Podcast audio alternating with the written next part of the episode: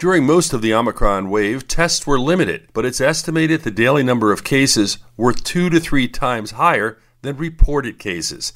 The CDC has summarized much of what we have learned. Clearly, those over 65 with pre existing conditions continued to face the greatest risk. We also learned vaccination with the booster provided the best protection of all. According to the study, if people were boosted, they were over 80% less likely to go to the emergency room Perhaps more importantly, they were 90% less likely to end up hospitalized than those who were not vaccinated.